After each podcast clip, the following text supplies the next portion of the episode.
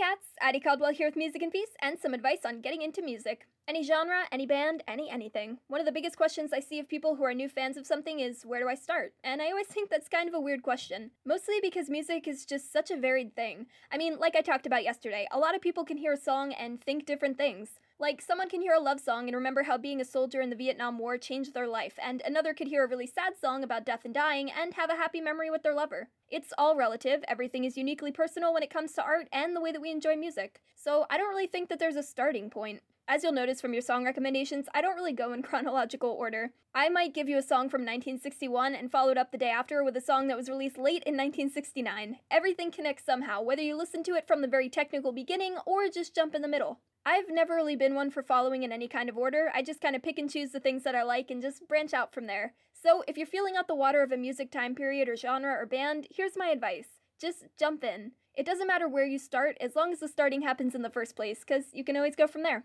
And, ladies and gents, and kings, queens, and in betweens, that's all the time we have today, but you are free to come talk to me at any time here on YKYZ.com. Bye, cats.